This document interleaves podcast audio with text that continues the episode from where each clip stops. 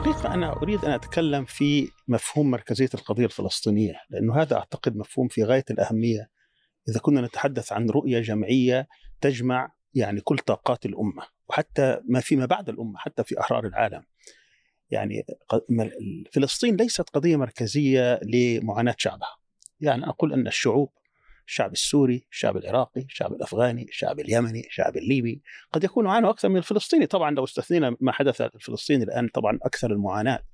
وكذلك حتى على الرغم من كل المقدسات اللي في فلسطين مركزية فلسطين مش هذا اللي يميزها. مركزية فلسطين تأتي من طبيعة العدو.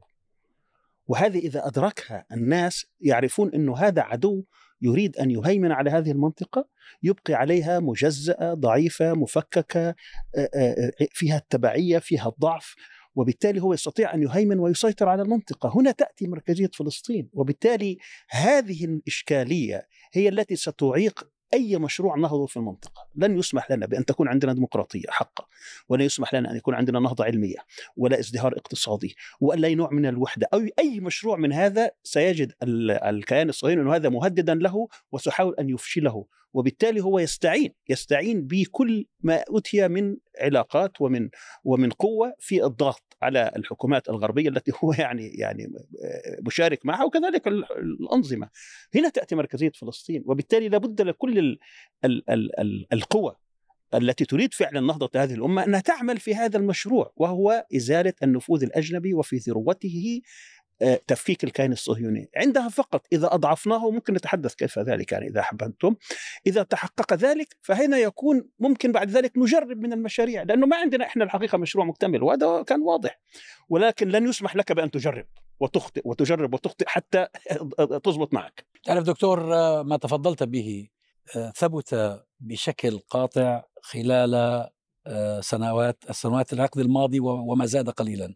يعني منذ أن تفجرت ثورات الربيع العربي رأى الناس مدى التحالف ما بين الكيان الصهيوني وأنظمة الاستبداد القمعية في العالم العربي. هذه الأنظمة التي تبقي المنطقة مجزأة تبقيها ضعيفة وتبقي الإنسان العربي مغلولا متخلفا. مصلحتها ومصلحة الكيان الصهيوني مصلحة واحدة. ولذلك تواطأ الجانبان على إسقاط المسيرة الديمقراطية عملية التحول الديمقراطي. والآن يتواطؤون يتواطأ الجانبان مرة أخرى على غزة. يعني لا يمكن ما كان من الإمكان أن تستمر هذه المجازر لولا التواطؤ آه الذي تمارسه الأنظمة العربية حليفة المشروع الصهيوني. بعد الحرب العالمية الأولى أنا ربما ذكرت هذا في في حلقة سابقة بعد بعد الحرب العالمية الأولى ثم تم تكريس هذا بعد الحرب العالمية الثانية. تم وضع نظام دولي هذا النظام دول الدولي يتحكم فيه الطرف المنتصر. الطرف المنتصر بيعمل نظام. ويفرضه على الدول المغلوبة. الدول المغلوبة كانت في الحرب العالمية الأولى هي الأمة العربية والإسلامية التي كانت وقتها متمثلة بالدولة العثمانية. مباشرة تم فرض وجود يومها نظري اللي هو الكيان الصهيوني. تم إصدار وعد بالفور. ثم بعد ذلك بدأت الإجراءات. تم إرسال آه تم تم الانتداب آه البريطاني على فلسطين. آه بدأت الإجراءات وقتها لإقامة الدولة الصهيونية قبل أن تقوم أنشئت المؤسسات الصهيونية في فلسطين وهكذا. ثم 48 أن نشأ الكيان وتم الاعتراف فيه. النظام الدولي هذا الذي نشأ بعد الحربين كان يفرض اولا تقسيم العالم العربي بشكل كامل ووضع حدود أمامه. وابقاؤه في حالة من التخلف من أجل حياة وانتعاش النظام الصهيوني خدمة للنظام العالمي هذا الذي كان قائما. اذا بقاء هذا النظام يتطلب أن يبقى العالم العربي مقسما ويبقى العالم العربي يعني متخلفا. أنا أذكر في بريطانيا عندما يعني بعد ما صار غزو العراق صار في برامج خاصة ببريفنت هذا اللي كان اسمه كان يقصد فيه منع أي أي أعمال كانوا يسمونها إرهابية وتم تصنيف يعني وضع مواصفات لمن يسمى للشخص الذي يسمى إرهابي، هذا اتفقت عليه الدول الغربية بالإجمال. كان من الطريف مثلا أن يكون أي شخص يتحدث عن وحدة الأمة الإسلامية هذا هذا واحد من ال من من ال- آه، أسباب التطرف. الحديث عن الجهاد من أسباب التطرف، الحديث عن إسرائيل من أسباب التطرف، كل شخص يتحدث في هذه القضايا بالإضافة إلى قضايا أخرى مثلا موضوع ال- ال- ال- المثلية الجنسية، هذه كانت في وثيقة لوزارة الداخلية البريطانية، لماذا؟ ببساطة. لأن هذه يعني هؤلاء فر- بذلوا جهودا كبيرة جدا واموالا كبيرة جدا من أجل فرض التخلف على الأمة العربية والإسلامية وإقامة هذا المشروع الصهيوني، واليوم إحنا لما شفنا إنه عندما انهار ال- النظام ال ال ال يعني آه، آه، آه، الكيان في يوم سبعة عشرة وجدنا إنه كل العالم هرع إلى المنطقة. لما يعني لماذا غزة ليست بحاجة إلى حملات الطائرات الأمريكية الثلاث لتكون في المنطقة؟ غزة ليست بحاجة إلى أن تدخل كل دول آه، بريطانيا و- وأوروبا وغيرها. أنا أعتقد انه السبب ببساطة لأنهم وجدوا أن هناك نوع من الخطر على هذا النظام على هذا ال- الكيان وبالتالي ينبغي أن آه، يعني يعطى الناس في جرعة كبيرة من الأمل أن هذا النظام ما يزال قائم أو هذا الكيان سوف يبقى وبالتالي أنا أرجع للنقطة اللي كنا نتحدث فيها. قوة الكيان واستمرارية الكيان تتطلب أن يبقى العالم العربي متخلفا ويبقى العالم العربي متفككا. يحتاج ال- الأمر منا إلى لا أريد أن أقول إلى انتظار أن أن ينتهي هذا الكيان حتى يتحسن العالم العربي بل إلى أن يعتبر العالم العربي أن سبب تخلفها كل دولة من دول العالم العربي. تعتبر أن سبب تخلفها وسبب تراجعها الاقتصادي في الحقيقة هو هذا الكيان. وبالتالي هذا يفرض أن أستاذ يكون محمد. الكيان أن يكون وجود الكيان محمد جزءا اساسيا من الخ... ال... ال... ال... آه، السياسة الداخلية وليس فقط من السياسة الخارجية شوف يعني التوصيف أنا أعتقد إنه صحيح لكن ليس دقيق في وجهة نظري.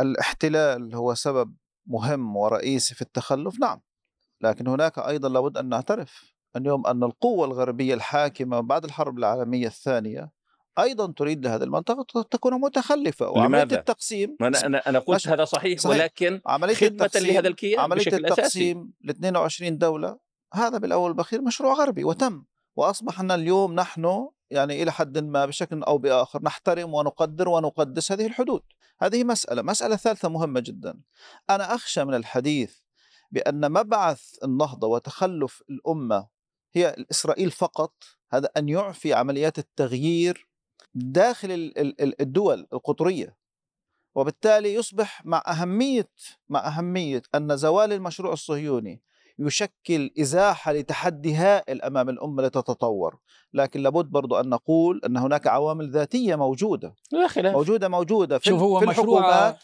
موجودة في في في في الفئات ال- ال- الشعوب اللي هي أيضا لابد أن آه، يعني تتخلص من أشياء ولابد أن تتحرك باتجاه النهضة. شوف نحن أمام وجزء من هذا الموضوع نعم أنا أعتبر إنه هذا جزء منه وأساسي أن يكون هو مواجهة المشروع الصهيوني لأنه خطر هو خطر على الأمة وليس فقط على نحن فلسطين. أمام مشروعين تحرير مشروع تحرير فلسطين ومشروع تحرير الإنسان العربي. هذان مشروعان لا ينتظر أحدهما الآخر ينبغي أن يكونا معا. يعني ينبغي أن يكون العمل لأن لأنه لأن والعبوديه التي يرزح تحتها المواطن العربي آه، آه، حليفان يعني إضافة لما, لما معه. تفضل به الدكتور محمد آه، يعني من أسباب آه، تحول تل أبيب إلى محج للعالم الغربي بعد 7 أكتوبر إضافة إلى كل الذي ذكرت أيضا العالم الغربي والأنظمة الاستبدادية العربية عندها خشية كبيرة جدا من نجاح نموذج غزة. المقصود به نجاح نموذج الإنسان الغزي في مواجهة الاحتلال ومواجهة ال- ال- ال- ال- الطغيان ال- الصهيوني. نجاح هذا النموذج ونجاح هذه التجربة هذه التجربة التي قضت 17 سنة في ال- الحصار ال- الغير المسبوق وفي ظروف قاسية جدا وإمكانات تكاد تكون نادرة للغاية. واستطاعت أن تواجه واستطاعت إلى اليوم الصمود هذا الصمود الذي تصمده المقاومة في مواجهة العدو الصهيوني. هذا صمود أسطوري حقيقة يعني خمس أشهر الجيوش العربية كلها ما صمدت ست ساعات في 67 بينما نجد اليوم غزة اللي هي عمليا 365 كيلومتر تصمد كل هذا الصمود الأسطوري. العالم الغربي عنده خشية من نجاح هذا النموذج لأنه نجاح هذا النموذج يتهدد أيضا إضافة إلى أنه يهدد الكيان الصهيوني. هو يهدد أيضا المنظومة الفكرية التي يريد الغرب آه، فرضها على العالم. إضافة إلى أنه يرعب الأنظمة الاستبدادية لأن نجاح النموذج يقتضي بالعقل الجمعي العربي تعميم النموذج.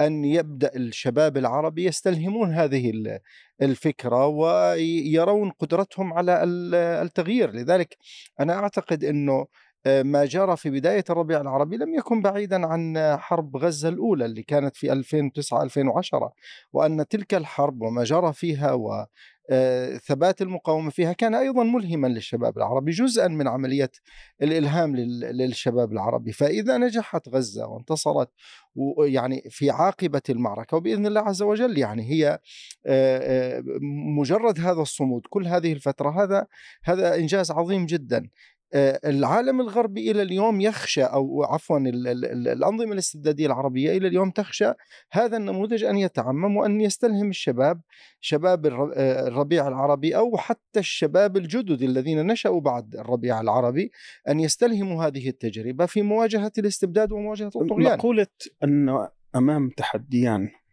أو تحديين كبيرين وهما التحدي الصهيوني اللي هو تحدي أممي إقليمي وتحدي الاستبداد اللي هو سيكون محلي حسب النظام يعني. أعتقد هو صحيح ولكن نحن بحاجة أيضا إلى وضع هذا في سياقه العملي. بمعنى أنه لا يمكن أن تتصدى للتحديين في نفس الوقت خصوصا مع اختلاف التجارب. وبالتالي التحدي الأممي أو التحدي الصهيوني هو يأتي في المرتبة الأولى. فإذا تصادم التحديان فيكون نقدم مسألة التحدي الصهيوني كيف نواجهه؟ أنا أتصور يعني كيف نفكر إذا كانت استراتيجيتنا العظمى هي إزالة النفوذ الأجنبي في مقدمته أو في ذروته الكيان الصهيوني أو التحدي الصهيوني فأنت شوف التحدي الصهيوني الكيان هذا زي بيت. هذا البيت قائم على أعمدة. فيجب أن نتعرف على هذه الأعمدة. وكل ما ضربت هذه الأعمدة كلما أصبح انهيار هذا البيت وشيكا. الذي يحدث داخل البيت وهي الخلافات الداخلية للعدو الصهيوني مثلا متدين مع غير متدين مستوطن مع غير مستوطن غني مع فقير آه، إسرائيلي مع عربي يهودي شرقي مع يهودي غربي كل هذه المسائل هي أشياء في داخل البيت بتخلي شكله مش حلو. تخلي الديكور تعبان العفش مكسر الكهرباء مقطوعة ولكن لا لا ينهار البيت. يعني بعض الناس يقولون إنه هذه الخلافات التي داخل هذه ست... لا هذه ما ما بتخلي الكيان ينهار. اللي بيخلي الكيان ينهار حقيقة ال 12 عمود هذول إذا عرفناهم. هتلاقي اثنين متعلقين بالشعب اثنين متعلقين بالأرض أربعة متعلقين بالعمل بالمنظومة الأمنية والعسكرية اثنين متعلقين به وبعلاقته بالغرب واثنين متعلقين بشعوبنا. اذا المسألة هذه إذا درست دراسة جيدة ستجد أن هناك دور لا الدول ولا حكومات ولا شعوب ولا أنظمة ولا, ولا, ولا تيارات ولا أحزاب ولا أفراد كل واحد يعرف إيش واجبه ووقتها سيكون هناك تصادم في بعض المسائل فهذه تقدم على المسائل الأخرى. وبالتالي ليست كل الأنظمة زي بعض. دكتور يعني الاستبداد هنا مش زي الاستبداد هنا. إذا كان هذا الاستبداد هنا يعني يعني بيعيق بيعوق, عليك العمل ضد هذا المشروع يبقى هذا الاستبداد مقاومتهم تبدى على الاستبداد دكتور الآخر. ما في نظام عربي مستبد منذ نشأة الأنظمة العربية الحديثة وفاد القضية الفلسطينية الأنظمة المستبدة حتى التي كانت ترفع شعار المقاومة والتحرير والممانعة كانت كاذبة ال- الذي يستبد بالإنسان بالمواطن الذي يذل المواطن الذي يستعبد المواطن هذا لا يمكن أن يخدم مشروع التحرير. لذلك القضيتان ليستا متناقضتين أنا ما قلت متناقضتين. وليستا في مجال التنافس بينهما. قد يكون في تص... قد يكون في كيف وقت... يمكن للمواطن العربي في جزيرة العرب في السعودية يعني أو في الإمارات؟ لك مثال يا دكتور. خليني أسألك آه. سؤال. كيف يمكن للمواطن العربي المكبل الذي تسجن نخبه علماؤه كلهم في السجون كيف يمكن له أن أن ينقذ أو أو أو يسارع إلى نجدة أهل فلسطين؟ جزء من نضالهم في بلدانهم هو أن يثوروا على هذا الاستبداد وان يكسروا هذه الأغلال. لأن الأغلال موضوعة في أيديهم حتى لا يقاوموا المشروع الصهيوني. أنا لا أريد أن أنكح جروح ولكن يعني في أوقات مثلا في وقت من الأوقات في الثورة السورية. جاء في وقت في وقت وقت وقت الثورة السورية أنه كان في ناس يعبرون عنها ويتحدثون باسمها في واشنطن.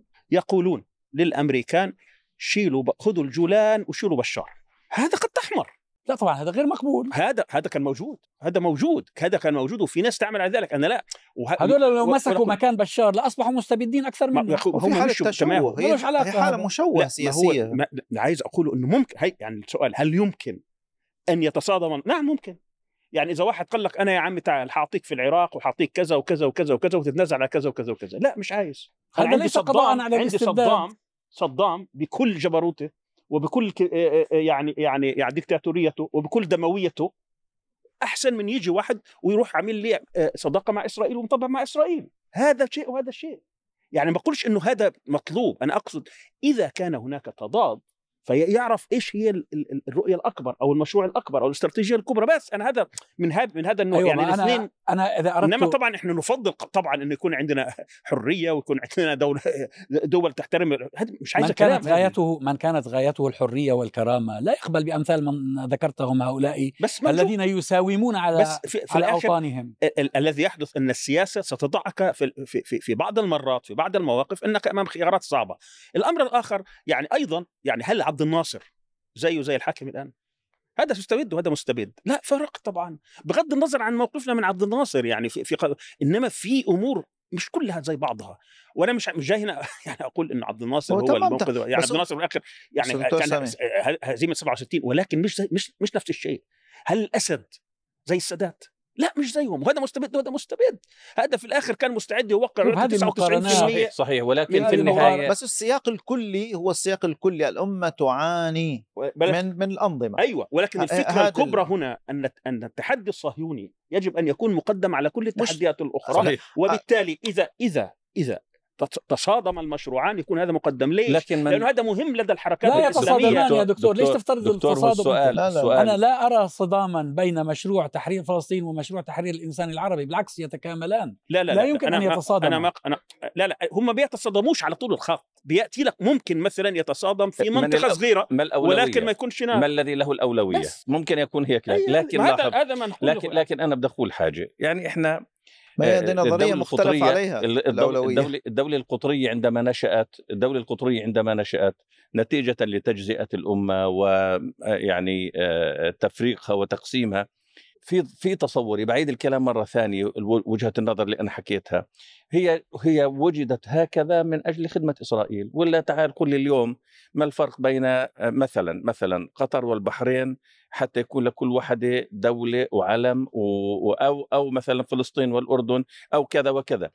هو تم تق- تقسيم ال- الأمة. هذا من ناحية. من ناحية ثانية الطرف الغالب يفرض اليوم علينا وكل يوم يستبد بنا أكثر من أول يفرض علينا قيمه التي تريد أن تبعدنا عن إسرائيل عن عن المواجهة مع إسرائيل من جهة وتفرض علينا التخلف من جهة أخرى. وإلا ما الذي كيف نفسر مثلا أنه في كل العالم العربي اليوم ممنوع يعني آه، يكون في المناهج شيء عن عن عن فلسطين أو الجهاد أو إلا من رحم الله بديش أقول الجميع حتى لا أقع في التعميم.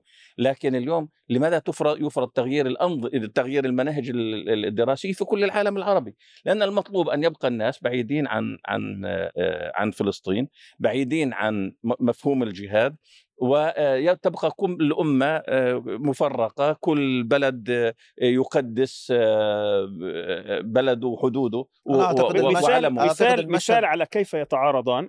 خذ المغرب الحركة الإسلامية هنا تريد أن تحرر الإنسان تريد أن يكون هناك مشروعا تنمويا مشروعا اسلاميا مشروعا نهضويا إلى آخره.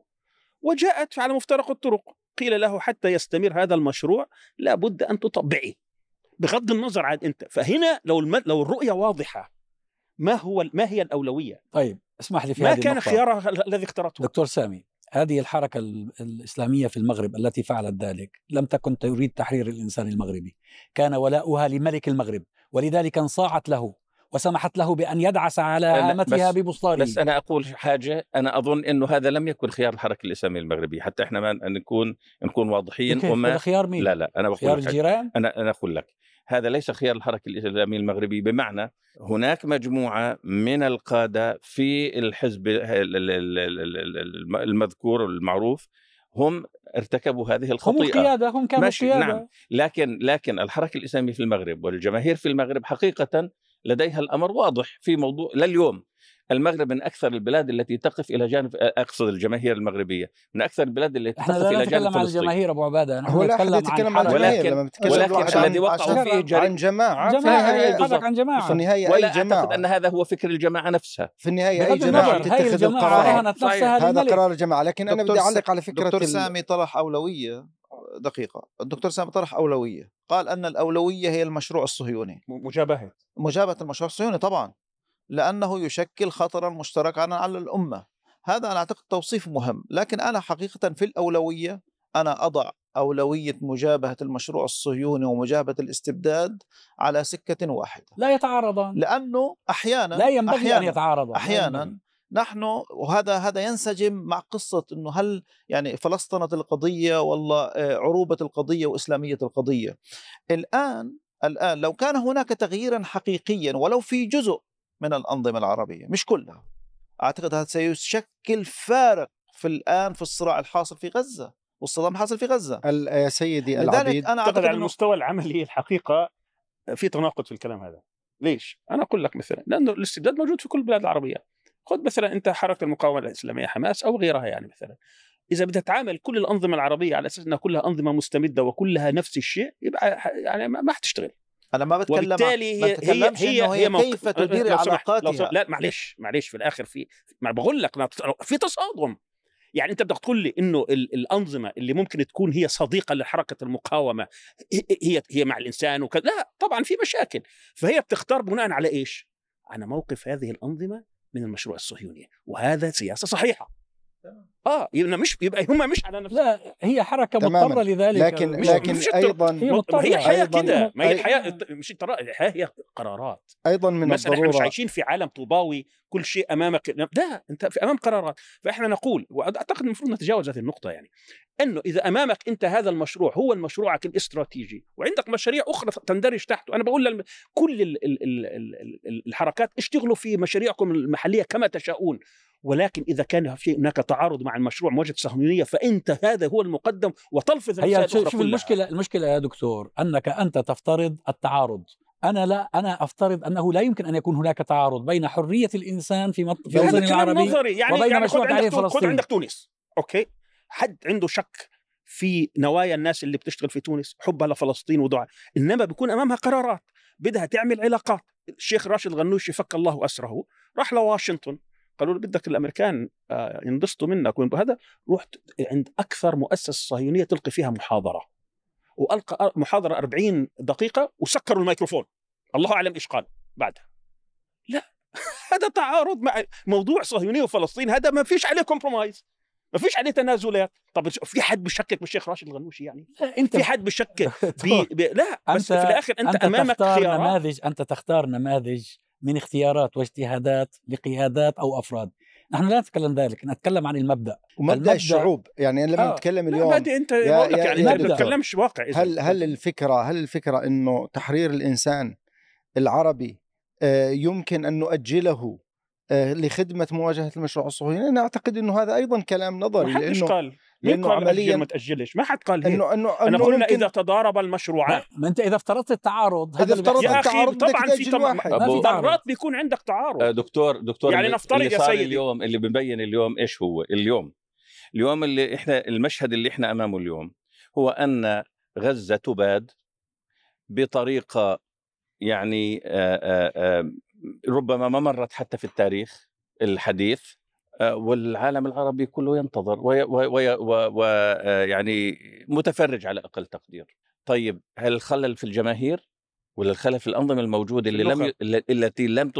والخلل في النخب الأنظمة لا، لن تتغير أنا الأنظمة لا أعداء ال ال الأنظمة هذه هي. الأنظمة كله الأنظمة هذه بس خلوني- أنا يتحمل أعتقد الخلل في. الاثنين. الأنظمة هذه. الأنظمة هذه يجب أن تتغير أنا أريد أن وأنا بقول لك وأنا بقول لك عفوا والآن أنهي هذه الأنظمة يجب أن تتغير وفلسطين لا يحررها إلا ناس أحرار. أما أنا أما إحنا أن نرضى بوضع كارثي في العالم العربي والإسلامي معناها النتيجة كما هي. أولئك الذين يخرجون للمقاومة سيتم ذبحهم والناس تنظر إليهم وبقيه ال- ال- الأمة تنظر يا يعني لا تتحرك. حركة التاريخ أثبتت أن العبيد لا يستطيعون لا تحرير أوطانهم ولا تحرير أوطان غيرهم. ومنذ الجاهلية يعني لما أراد عنترة يخرج لل يعني غزي قومه وقال له سيده كر يا عنترة قال إن العبيد آه، لم يخلقوا لل- للكر والفر إنما خلقوا للحلاب والصر. قال كر وأنت حر. قال الآن إذن الأصل في الإنسان أنه إذا لم يملك حريته لا يمكن أن يكون قادرا افترضت يا شيخنا. انه المشكلة في الأنظمة. المشكلة أقول- الأنظمة حتى لو حررت الأنظمة ستجد نفسك مكبلا بهذا النفوذ الأجنبي حتى لو أصبحت أنت مسؤول هذه مسؤول هذه المشكلة الدولة في الطرفين. ستجد- ستجد الديون الخارجية. وستجد النظام الدولي وستجد أشياء كثيرة جدا تكبلك حتلاقي والله الأنظمة هذه أوكي يعني هي فعلا كانت سيئة ومستبدة وفاسدة وكذا ولكن أيضا ما استطاعش تخرج من هذا النظام، المسألة أكبر بكثير من وجود بعض الناس في في في مرحلة استبداد، المساله أكبر وجود النظام ال- ال- ال- النفوذ الأجنبي في بلادنا يتحكم في كل مصائر أنا دكتور بس سامي يا. دكتور دكتور سامي اسمح في, لي. في حرب 2012 عندما كان الدكتور مرسي رحمة الله عليه رئيس مصر ألم يكن لوجود دكتور مرسي رغم أنه كان مكبل بكل هذه الأنظمة وكان مكبل بكل هذه الاتفاقيات دورا رئيسا في إيقاف الحرب على غزة خلال ست أيام. يعني وجود هذه الأنظمة ووجود هذه ال- ما حد ما حد. ما حد يناقش في هذا. طبعا ولكن أنا لا أتحدث على هذا المستوى.